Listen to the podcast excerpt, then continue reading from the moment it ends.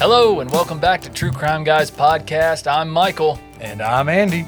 Welcome back, Andy. I'm Glad to have you here, brother. I'm still kicking, man. I still got still got nine good fingers to work with. Hey, that's all we need. You don't need any fingers in podcasting. That's a beautiful, No, beautiful like- thing. And I keep keep thinking of that Sons of Anarchy character only has the two fingers left. He's like, I got two. That's all you need to I type with. two. That's it. That's it.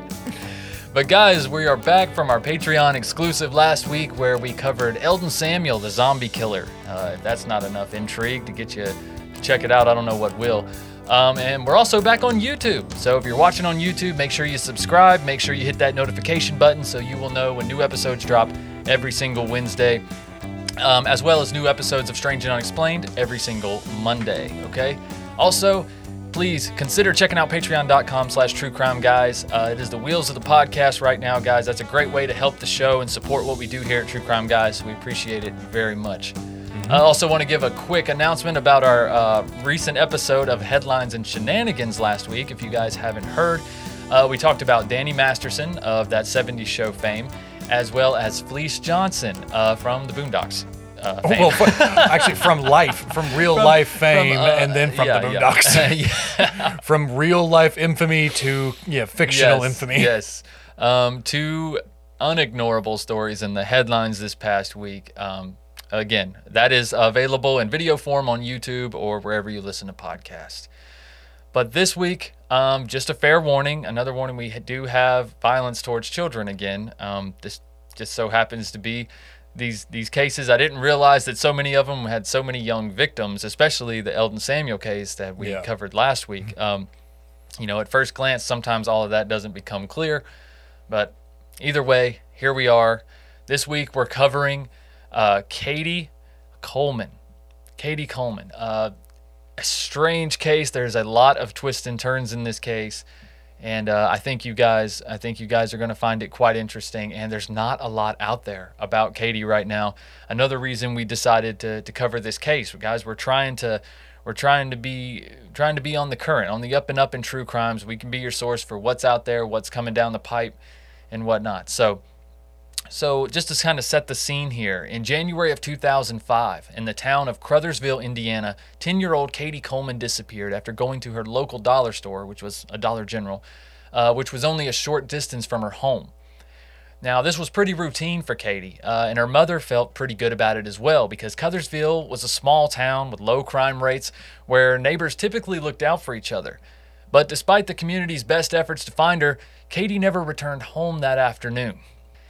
All right, guys. So, you know, it's never a good sign when we start the episode with the body being found already.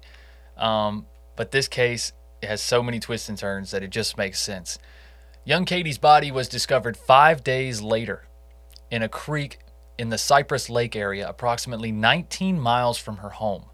Her hands were found tied behind her back with a slip knot, which is a knot that tightens the more you try to pull and struggle. And reports confirmed that Katie died by drowning, and there was also signs that she was sexually assaulted before being thrown into the creek. So, let's back up to the morning that Katie disappeared. That was a Tuesday, January 25th, 2005. 10 year old Katie Coleman began her day following her usual routine, which included breakfast with her family before heading off to school. She was in an especially good mood this week because she had a sleepover planned the very next day with some of her best friends from school. But the day went on without much excitement until the school bell rang at 2:30, signaling the end of class. Katie arrived home around 3 p.m. and spent some time with her mother, who was making dinner. Sometime during their conversation, Katie's mom mentioned that they were running low on toilet paper and needed to get some soon. So, eager to help out as always, and of course to grasp any straw of independence at that age, right? Katie immediately volunteered to go to the store. Now, my, I, I can relate to this. My son is 14 and he already wants to drive. He's like, Dad, can I can I drive on the property? Can I drive? Can, can I get out of the barn? Can I, just- can I- just hold on a second, okay? but Katie left her house and walked down the familiar path towards the Dollar General store. And it was only a block and a half away. And remember, this was nothing new for Katie. Like I said, she had made this trip down to the store countless times. And Crothersville was the kind of place where doors were unlocked at night, children roamed freely. This was no big deal. However, unbeknownst to anyone, this false sense of peace was about to be shattered in the most devastating way imaginable. when a 911 call came in from Katie's father. County Sheriff's Department. How can I help you, please? Yes, ma'am. I need to report my daughter missing. Is she missing or did she run away? No, she's missing. And what was she wearing? She has on a light blue uh, coat, black pants with white stripes. Okay. So after making the call, Katie's parents, they tried to retrace her steps to the best they could, and they confirmed that she had purchased toilet paper at the Dollar General and left the store and began walking home at around 3:40 p.m. Now, several neighbors in the area reported seeing Katie around 4 p.m. walking along the train tracks towards her house. Now, based on this information, Katie should have arrived home just shortly after 4. Now, despite her absence, her mom really wasn't that worried because Katie often stopped to chat with friends along the way, and it wasn't really unusual for her to play around a little before returning home. It is like a it's a weird thing to think of in this day and age now. Yeah. Like just to send your ten year old down to the store, you know, how many you know miles, blocks away, Right, and then right. for them not to come right back and to not have their phone, be like, where are you at? Where are you at? It's, Yeah, it's such exactly. a crazy thing now as parents, but this was not so uncommon. It's, it's no, it really was. I mean, and there's still there's plenty there's plenty of small town America, you know, Mm-hmm. where there are certain areas even here in my hometown um, that I've I feel like I'm safer. You know, like you have that illusion of safety, right? Because you feel like you know more people, you grew up there, you've been around that area so many times without anything happening. But it really only takes once. It Mm-hmm. only takes once, and only it only takes one wrong person being in the wrong place, wrong time. But six o'clock eventually rolled around, and there was still no sign of Katie. But her mom was still not that concerned, and let me tell you why. She said that sometimes a family member would often take Katie to the mall if they happened to pass her or saw her walking to the shop. Okay, hell no. No. I don't care, family member or not. I don't care if my own dad picks up my kids without me knowing. I'm gonna be pissed. Yeah, it's like that's just especially back in the day when there was no, No. cell phones. There's no way to like let your parents know because like you know it's like hey hey honey how are you? Oh, I was supposed to go to the Dollar General and get some toilet paper. Ah, you want to go shopping with me instead? Right. Sure, your parents aren't gonna be worried about that. They aren't gonna think a thing about it. I gotta run No. several errands today. Come on, I could use the company. Exactly. Yeah, no way, man. No way. If I don't know where my kids are, that's a problem. That is a problem. However, when 7 p.m. arrived and they still hadn't heard from Katie or anyone who was supposed to have been with her, the family grew pretty worried and began making calls to see if anyone had seen her. And with no luck, they finally decided to call the police. Now, initially, the police were hesitant to declare Katie missing. You know, they live in the same small town too, right? This is not a normal occurrence. They believe that she might have been at a friend's house or possibly ran away. Um, kidnappings were extremely rare in this area, so they fully expected Katie to return. It's like when cops like a serial killer comes on the edge, like are seeing that like we, we never want to we don't want to talk, we don't want to acknowledge that that we never have that. It's like kidnapping, crime was so small, like so rare in this area. They were like, I mean, no no kids actually go missing. Come on, like look at it, like there's a kid right there. I know his Yep. parents. It's it's just strange. It is, it is. But regardless of all that, the community and her parents still suspected foul play, so they knew at this point something was not right. Katie wasn't the type to run away, and it was unusual for her to be out so late.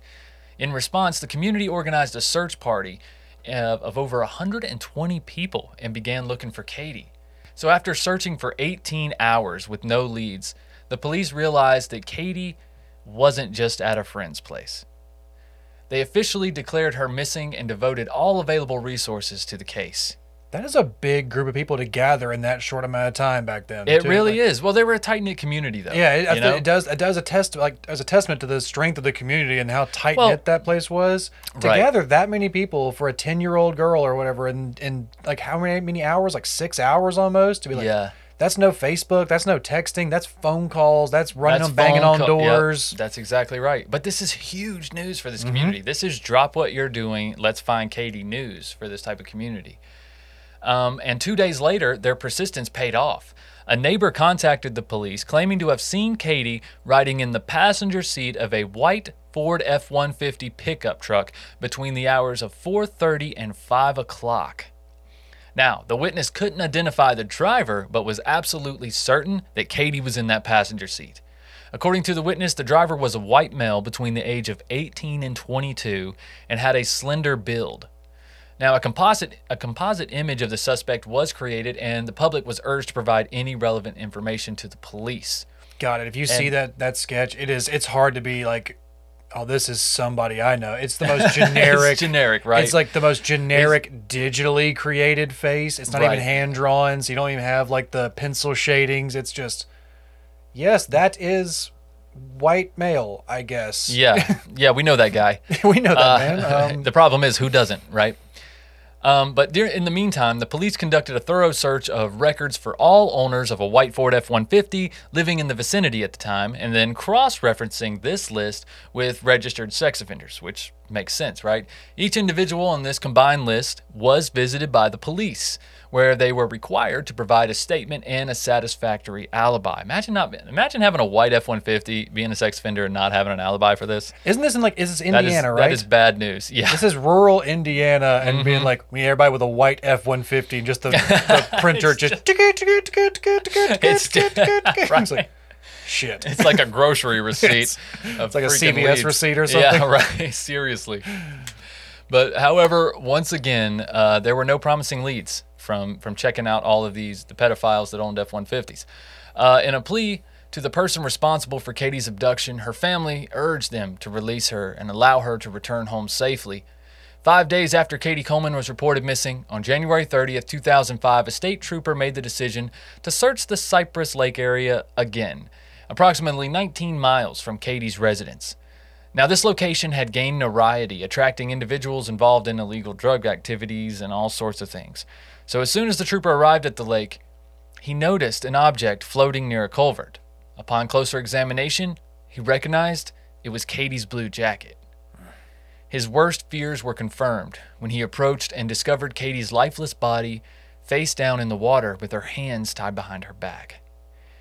Now, this scene was tragic and brutal, and no doubt leaving a lasting impact on the small town officer who found her.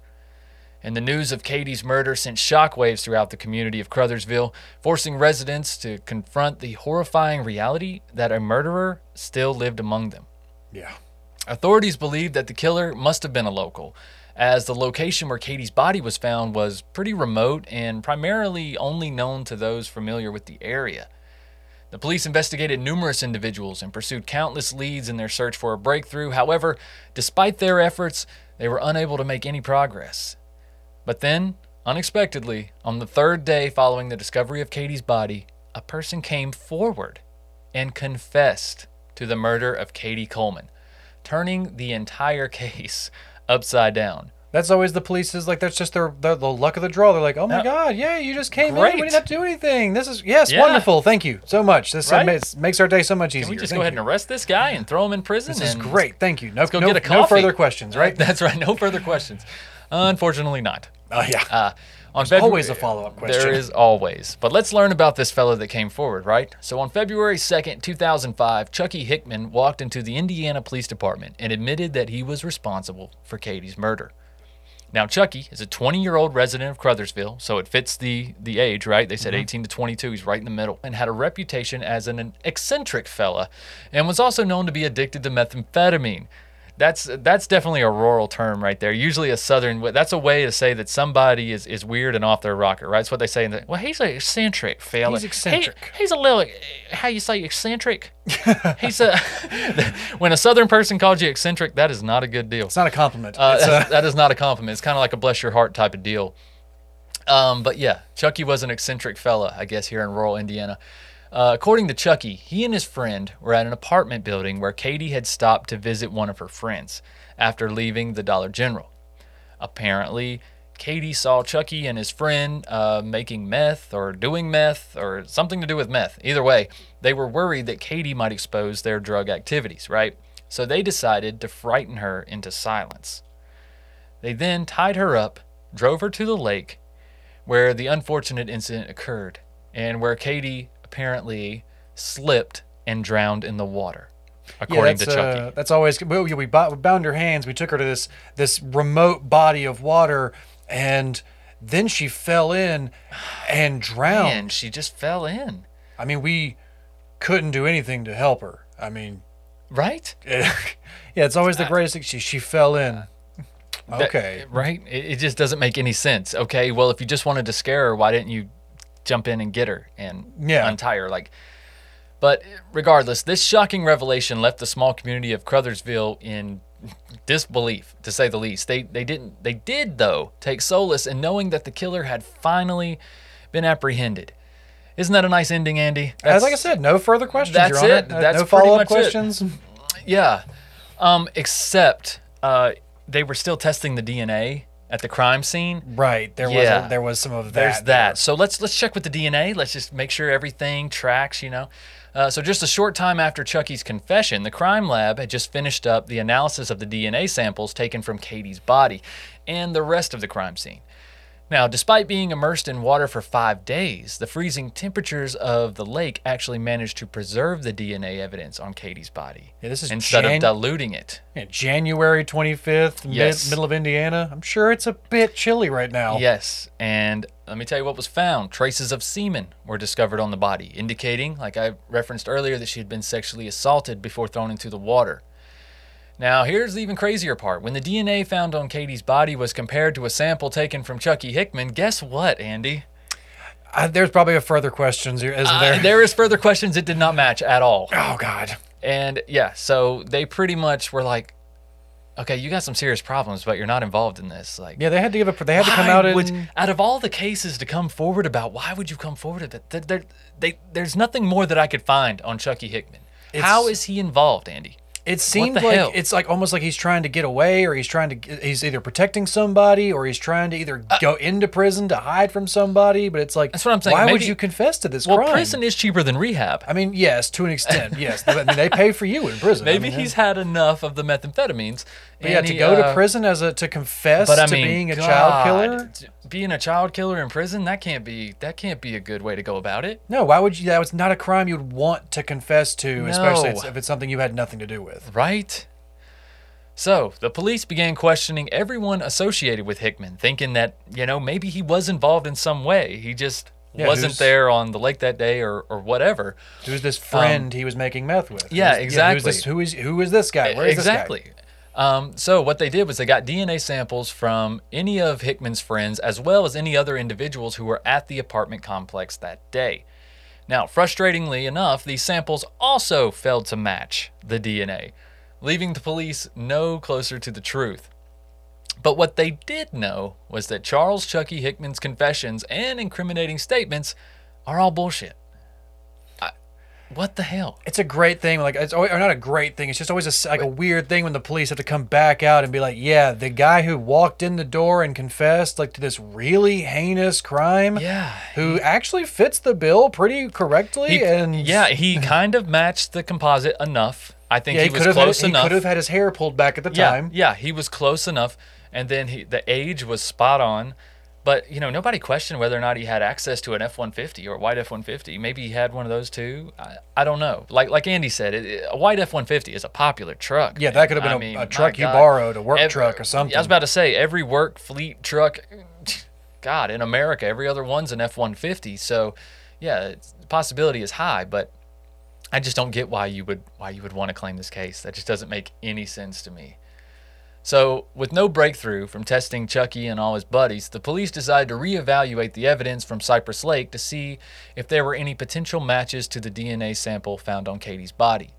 Now, this laborious task involved sifting through hundreds of samples. However, their efforts paid off when they finally discovered a match near the edge of the lake. Just a few yards away from where Katie's body had been found, there was a discarded cigarette butt. Okay? Ooh, right there. I, that's right. The cigarette butts, man, they get more people than you think. They do, man. They Nobody get a lot of people, that. man. You're- Nobody you thinks gotta- about them butts. man. Listen, you out here, you out here committing crimes. You gotta throw them cigarette butts in proper disposal Yeah. disposal areas, right? Eat They don't say that for for everyone else's protection. It's also for yours. Uh, but the DNA found on the cigarette butt was an exact match to the DNA discovered on Katie's body.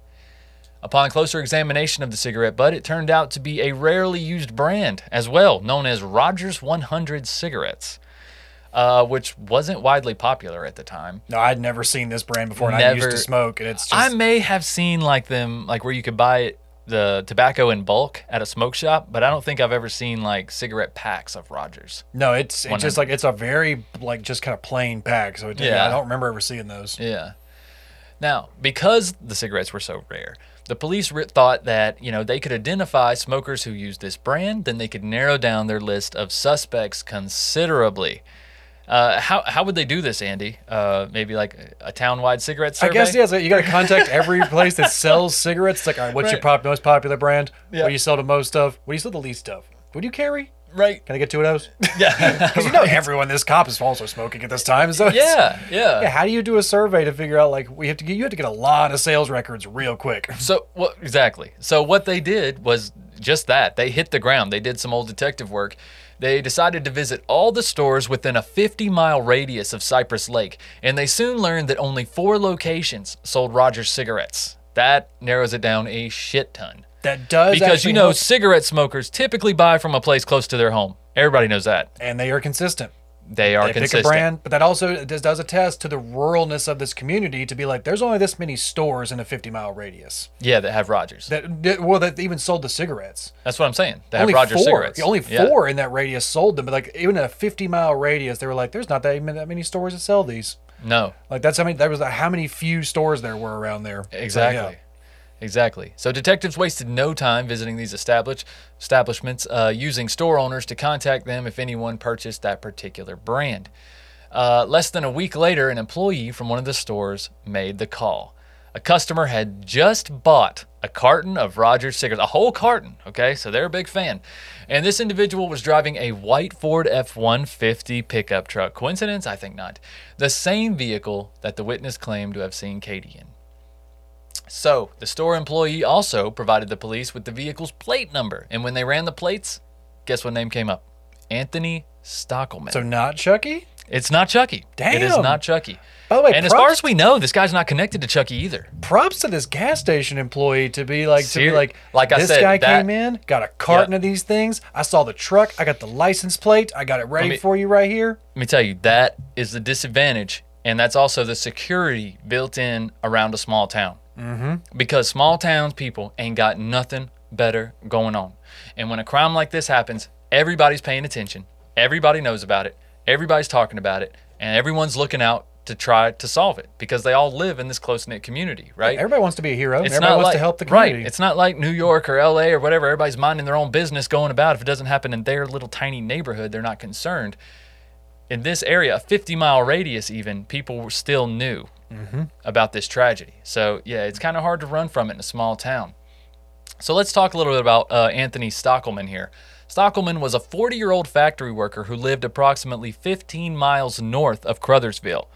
His life appeared ordinary. Well, he was married with kids, uh, so whatever that means nowadays. he was just a standard midwestern Listen, blue I was collar about to say, yeah. you listen to true crime, married with kids means absolutely nothing. BTK was married with kids. What, what, what are you saying? Um, but the police had already questioned Stockelman after witnesses placed him in the vicinity on the day that Katie disappeared.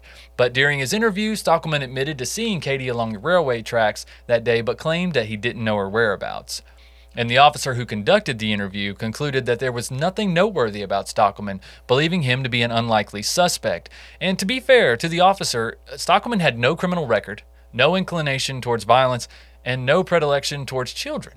Um, in the eyes of the police, he appeared to be happily married and dedicated to raising his own kids, with, you know, like I said, with no history of crime what, whatsoever. Um, but Stockelman made efforts to prove his innocence, including an attempted polygraph test where the results were inconclusive. Um, this is kind of funny. Due to having worked the graveyard shift the previous night, Stockelman kept falling asleep during the test, rendering it incomplete. I yeah, I, oh, you're. We have your I mean, results here, and not- are you? wait, uh, t- t- t- Listen, wake up! Hold on. listen. Your results are drowsy. You need to. You need to take. You need to get out of here. How about a cup of coffee? Listen, how do you pass a test that you are so calm for that you fall asleep? Yeah, that's it. He volunteered. He was so too. calm. Yeah, he, he, did. volunteered this polygraph. I'll take a polygraph test. And you're like, Yeah. you yawning during this? What? No. Huh? Yeah, I'm fine. Yeah. the uh, the polygraph tester actually wanted to do another test, but the rescheduling never took place, and for good for good reason. I mean, the police had enough, right?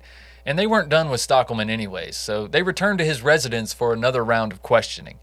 And once again, he consistently denied any involvement in Katie's disappearance and claimed that he hadn't even gone to Cypress Lake in the last 10 years.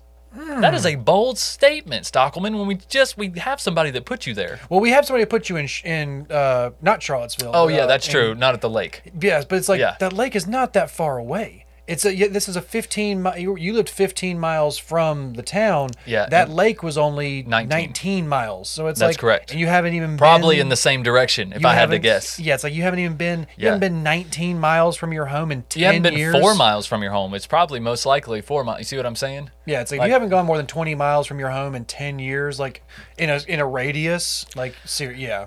Everybody knows that the fish don't bite at Cypress Lake, Andy. I've been there in 10 years. That's where all the druggies hang out. That's right. But uh, not only did he did he claim he hadn't been to the lake in 10 years, he provided an alibi for the day that Katie went missing, which his wife confirmed, and of course was the only one who could have confirmed it.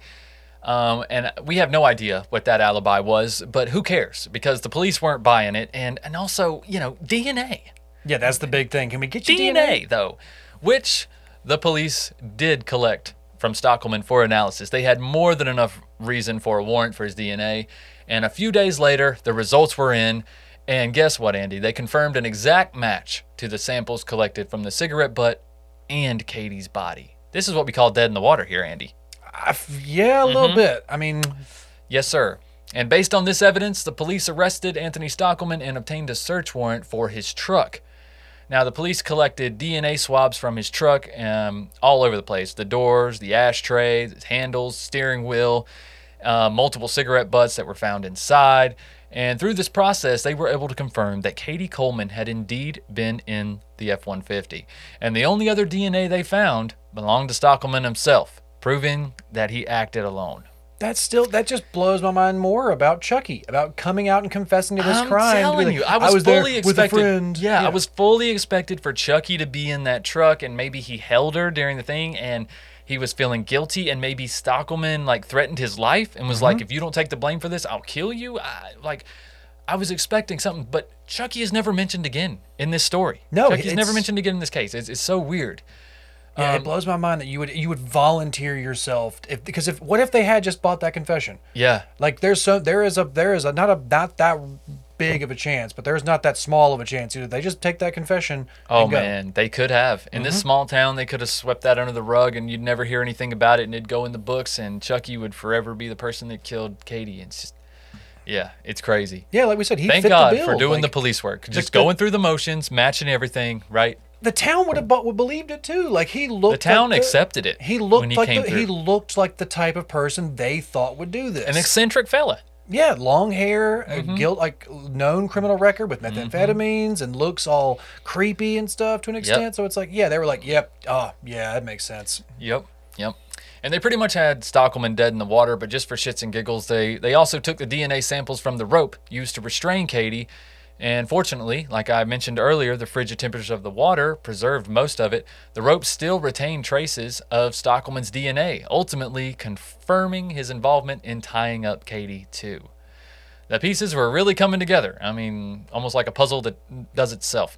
Uh, but not only did they possess Stockelman's DNA on Katie's body, uh, they provided proof of his sexual assault, and they also discovered his DNA on the rope, solidifying his role as the one who restrained her and threw her into the water. So it's pretty much cut and dry now. Moreover, uh, the presence of the cigarette butt on the lake shore suggested that Stockelman stood by and watched Katie drowned.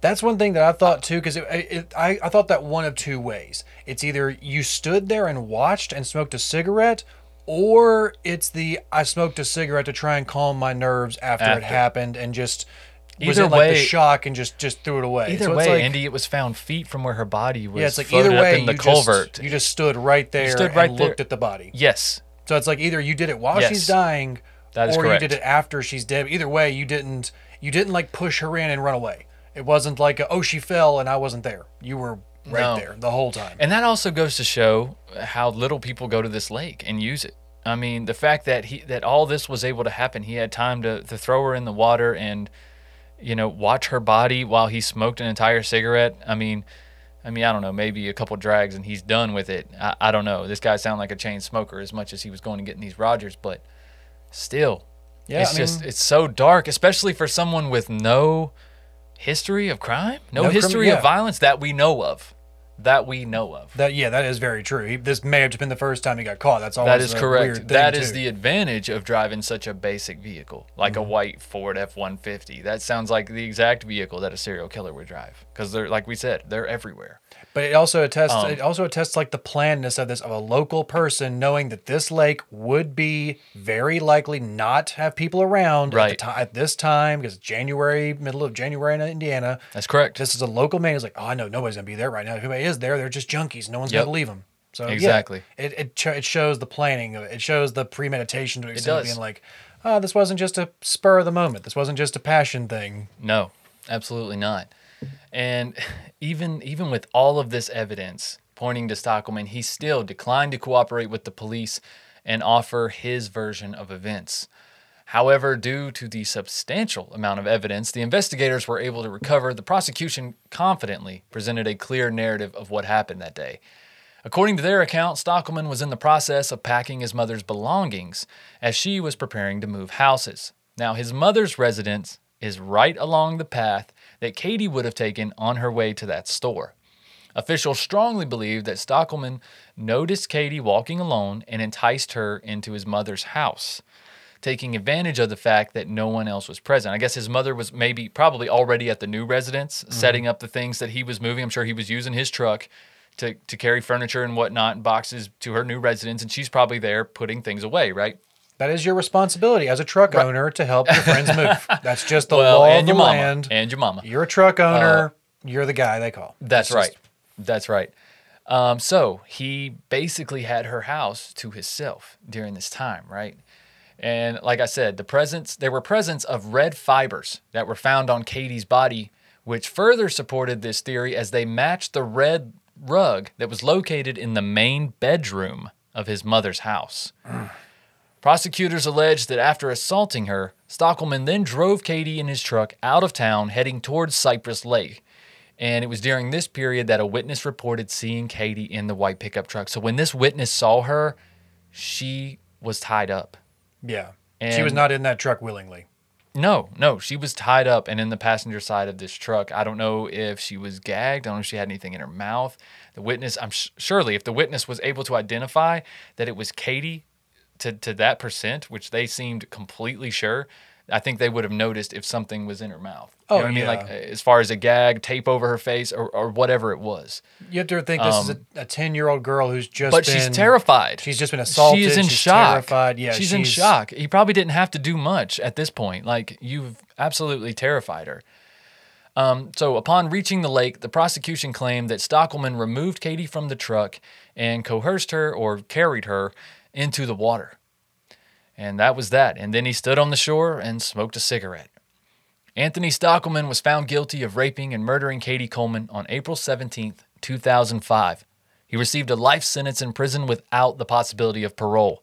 However, Stockelman's punishment did not end there. This is my favorite part of the story. Oh, Andy. this is not even I like this is so much more than icing on a cake. This is street. This is like another justice. layer of cake on the cake. This is street justice. Uh, we, I know we don't like to condone vigilantism or any Yeah. kind of like taking the law into your own hands, but sometimes you just kind of go Oof. fist bump. It's so satisfying. It's so satisfying.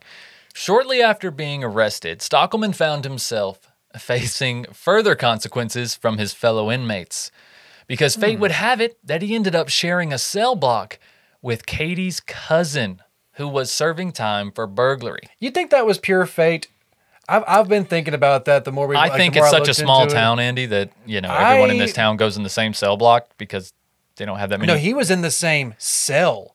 Uh, that's the thing. It's like that's what I'm Yeah. wondering. And like, do you think this was really fate that you ended up in the same cell as Katie's cousin, or do you think maybe somebody in this small Well- town was like, hmm, yeah, you know, I think I know who you should bunk with? Right. Well, I don't know. I don't know if he was in the same cell, but they definitely had free time where their cells were open. You know what I'm saying? Yeah, he Where could get into his cell. He could get in there. Like I say, being in the same cell block when you know when it's not lights out or whatever, I guess they have time to move around. But seizing an opportunity for revenge on September 22nd, 2006, Katie's cousin broke into Stockelman's cell allegedly, and forcibly he just broke into. I'm sure somebody let him in. Forcibly tattooed the words "quote Katie's revenge." right onto Stockelman's forehead. Um, and it's yeah, Yeah, it's a I'm- popular picture. I'm sure it's Yeah. on the screen right now. And yeah. that's the thing. It's it's Um, neat. It's like it's not like oh, it's it's it's written. It's great penmanship. it's it's clear. It It's is. very You clear. Mm-hmm. can read every letter, and that's the thing. It's like, was how did you get him to hold still that long for it's that? not some of that. Oh, some, that's what I'm saying, man. He had help. Somebody it's- held his ass down. You're not being able to hold a grown man down. Somebody held his ass and down. tattoo their forehead with that big a lettering just by with just by yourself doing that. Like no, it's no just way, not gonna dude. happen. No way. But forever, Stockelman has this permanent mark to serve as a haunting reminder of his heinous deeds every single time he looks in the mirror. I don't know if he's had it covered up. Uh, I don't know if he wears a hat all the time, maybe a bandana, maybe a skull cap. I don't know. He, he needs something, right? I uh, Uh, I should have looked this up before we did this, but I wonder if this was possibly some of the inspiration for that the scene in the girl with the dragon tattoo, Hmm. where the the like the counselor or the the social worker uh, assaults the main character, and then she gets back at him by tying him down and tattooing rapist pig across his chest, Hmm. and then like you know it's like just saying like I'm gonna watch your internet, so you do not ever get this removed. I, I think you know this has just been a a a staple in society and revenge in the underworld for a long time. You know, you think all the way back to when uh you know they would make women wear a letter A for adult or, or whatever. You know what I'm saying? Like Branding somebody, branding scarring somebody, them. scarring someone on their face. Um, I mean, it, it just goes way back. It's definitely a primitive practice, but in this sense, for this awful primitive crime that you've committed, y- he deserved it. Yeah, I He think it's deserved it. uh, yeah, like I said, I, it's it just seems so weird. It's you want to say fate, or do you want to say somebody may have just That's what I'm saying. fell See, asleep on the job or we- turned we- their back a little bit for, for a little while? I'm just saying. I'm just saying. It seems very convenient in this very small town. Yes.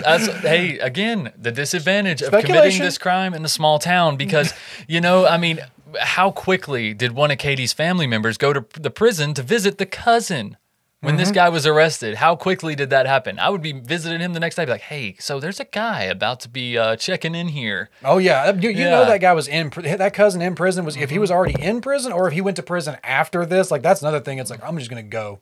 And it's I'm gonna commit a small enough crime already- to know where I'm going. you're already in prison, and it's like, I don't know. It's it, it just made that it made him a legend. I'll tell you that. Like, he went from you know being the the family fuck up to being the family hero. I Yeah. think with that with that one Being little the family gesture. vigilante, the family Yeah, Batman. yeah, absolutely. So. Yeah, so there it is, guys. There it is, all tied up with a bow. I don't know what happened to Chucky. I don't know what's up with Chucky. I don't know if he's still doing meth or, or if he ever straightened that shit out. Um, somebody needs to have a long talk with him because he was very confused. And maybe, maybe you know, he was like, "Dude, did we get high on meth and kill this little girl?" I could You see. know, yeah, you know what I'm saying? Like he started freaking out so much where he was like, "You know what? I'm just gonna turn myself in and see if I did it." I bet. I, I bet it was me. You know, I- we, I bet it was me. I, I had these bad trip. Who I would thought think something. that? Oh my god, dude! I mean, yeah. You got to be sure. I mean, you see, you know, Rick James being like, cocaine's a hell of a drug. I mean, methamphetamine I is a meth. hell of a drug. I mean, is, man. It is, and we're facing an epidemic. Meth and opioids. it's worthy of like else, eight man. seasons. It- yeah, for real, for real. Well, all right. So there you go, guys. There's a bow on uh, the Katie Coleman case. It is, it's a tough one. It really is. But it's nice to see that type of justice in society. It's nice to see someone get what they deserve, And to think if they and good police work too. Good police work. Yeah, like fucking hitting the hitting the pavement, just running, beating on doors, like Yes. Mm-hmm. literally hitting every store. This was yeah, this was 2005. This was not a time where everybody had you know smartphones and good computers. And No, no. This was a time where you had to go out there, but I was I was just like this thing did kind of blow me away to think that you know it's you want you have to wonder if this was the only time this man did that. It seemed so It's a- calculated man, and it's a- moved and like it seemed like he'd done it before. It's It- calculated. It's dark. It's like the, with the knot the performed on a knot. child. Yeah, So many aspects of this case make me think it wasn't his first his first act of violence, but it was his first on record. It was his first on record. so- Mm-hmm. because it is it's such a more intimate way of of taking someone's life that it didn't seem like a first time. no, it to to bind their hands and push them into a creek and watch them it's Right. yeah it's so much more dark so it's like you got to wonder is this Maybe- the only time this guy's done something like this and if not fuck you get that tattoo get it bigger yeah, for real. get it touched up Absolutely. All right, guys. Well, hopefully that's our last uh, chi- violence with children case for a little while. We might take a little break from that. Next week we're going to be back with some cult shit. Oh, okay, yeah. we got a great cult case for you next week. We're excited to get back into that. Um, but for now, on this show, I think we need an antidote, Andy. Yeah, I, think, we need a bit of a uh, palate cleanser. We do. We need something something a little lighter. What do you got for us this week? Well, Michael, I know during the uh, during the summer we had a few little run-ins with some big furry friends. We had to talk about a few stories, and we had a good little run about the laws of those people and what kind or the laws of those creatures. Uh-huh. Right. Right now, I think these laws are about to take effect because an Ohio man recently, he's back like it was like four days ago when this story came out. Right. Was charged for reporting a fake bear attack just so he could get out of the Kanawha County woods. And I don't, if you don't think that's bear uh, crime. That is a bear crime. That is bear crime right there. that is falsely accusing bears, That- man. that's trying to give up. bears a bad name. Seriously, their reputation. That's is- slander? right? It is. They have a hard enough time at it right now. It's being libel. bears, man. Yes. Nobody, nobody wants to hug bears. Nobody wants to do anything good for bears, and this is not helping. Yeah, and it's about to be winter time. They, they they need all the help they can get right now, guys. They got to find some food. They got to find some good shelter. Seriously. opens up some storage. People units, aren't guys. picnicking that much. There's not more picnic baskets. Mm, there is not. But that, guys, this right here, it just made me giggle to think about this man who thought this was this was So- the way that you get out of the woods. And I mean, it. Let I'll give it to Okay, him. so, So, he was lost. He was lost, and I will give it to him. It worked. He got out of the woods. He's out. He did get out. But an Ohio man is being charged for falsely reporting an incident after claiming he had been attacked by a bear, allegedly in order to get help uh, for himself to get out of the woods. According to a criminal complaint, the Kanawha County magistrate, first responders were called the early morning hours of Friday, September 22nd, to assist a man lost in the woods. Dispatcher said the man claimed he was injured along and stranded along a steep terrain. Mm-hmm. The dispatcher said, while on the phone with the man, he said, Please help me, calling out.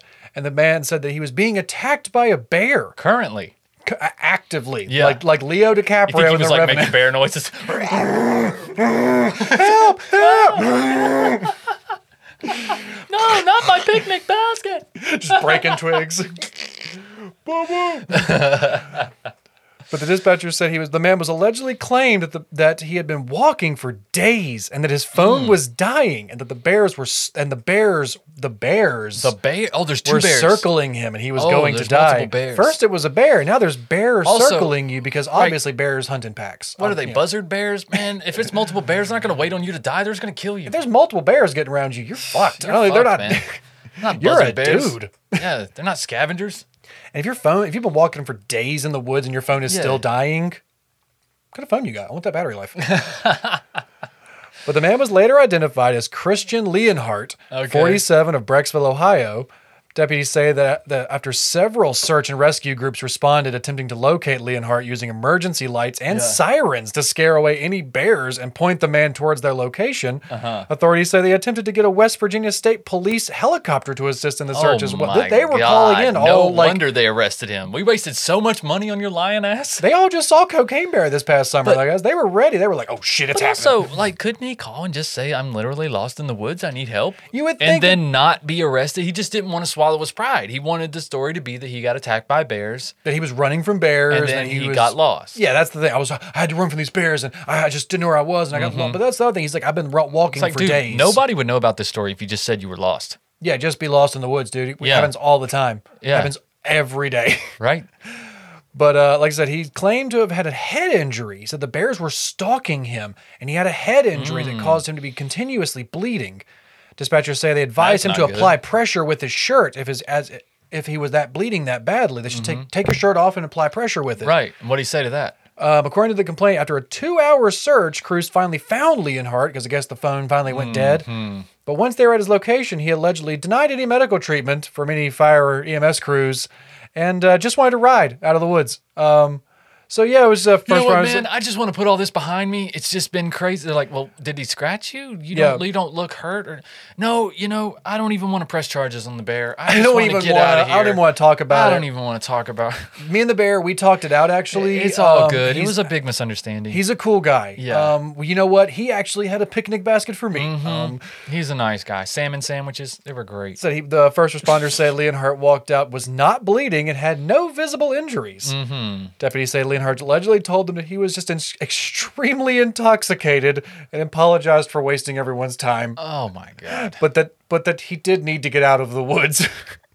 I bet. I bet. He's being he was arrested and charged with falsely reporting an emergency incident. Damn. But I just- you like I could have just said that you were you were lost, man. Oh yeah, just I guess you're very if you're very drunk, you're very you think that maybe that oh they're not gonna believe me if I'm just lost. They're not gonna send anybody. I need to get out now. And if Well- they think there's bears, they'll send the army, the National maybe Guard. maybe that's what it was. You know, maybe he was freaking out because he was like, I can't spend another minute in here. Like I got to get out of here. I don't know where I am. You know, I'm I'm hearing animals around me.